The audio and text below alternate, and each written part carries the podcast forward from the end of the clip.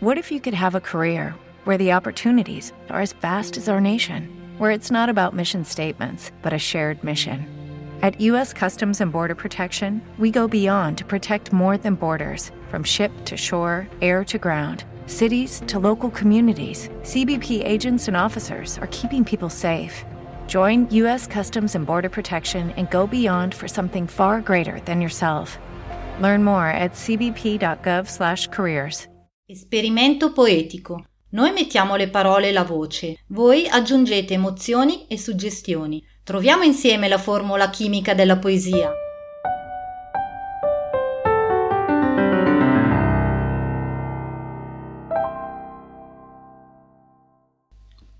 Piccola mia, rubami il sonno, rubami il respiro e l'anima, rubami il tempo per poter guardare i tuoi occhi chiusi, immaginando i tuoi sogni dalle mani giunte.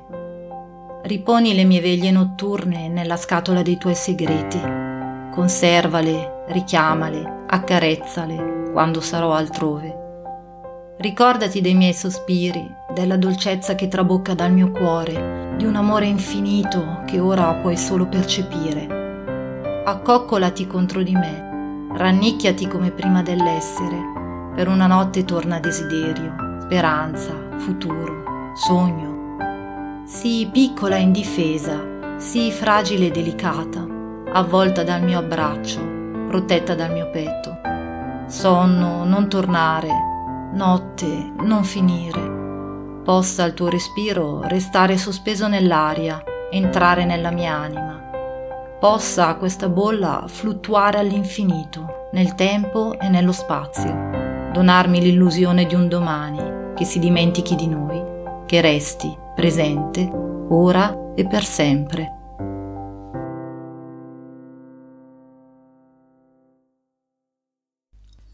Oggi abbiamo letto una poesia particolarmente dolce, piccola mia, dedicata alla tua bimba Vittoria. Questa poesia tocca il cuore sia delle mamme che dei figli e certamente anche dei papà, anche se spesso loro sono più concentrati sul lavoro e generalmente sono più resti ad esternare i sentimenti. Mi stavi dicendo che durante l'ora di italiano la maestra di Vittoria ha voluto leggere questa poesia in classe. Quindi, cos'è successo?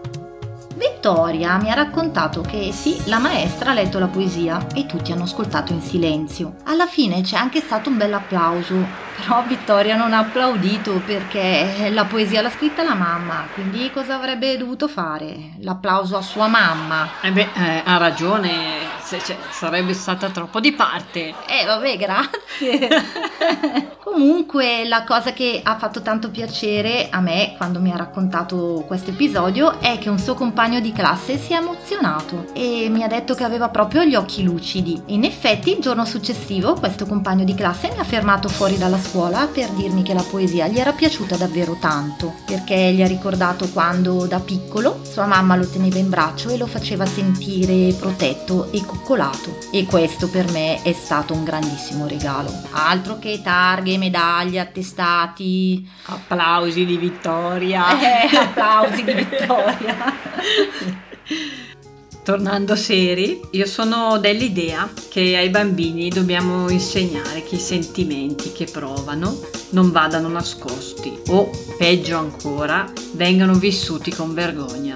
È importante insegnare che l'amore, la delicatezza dei sentimenti, la fragilità dell'anima non sono sinonimi di debolezza, ma al contrario di assoluta ricchezza. Questa poesia vuole trasmettere anche questo concetto, oltre all'amore incondizionato che solo per i figli si può provare. Che la poesia sia sempre con voi e con i vostri simili e possibilmente anche con i vostri dissimili.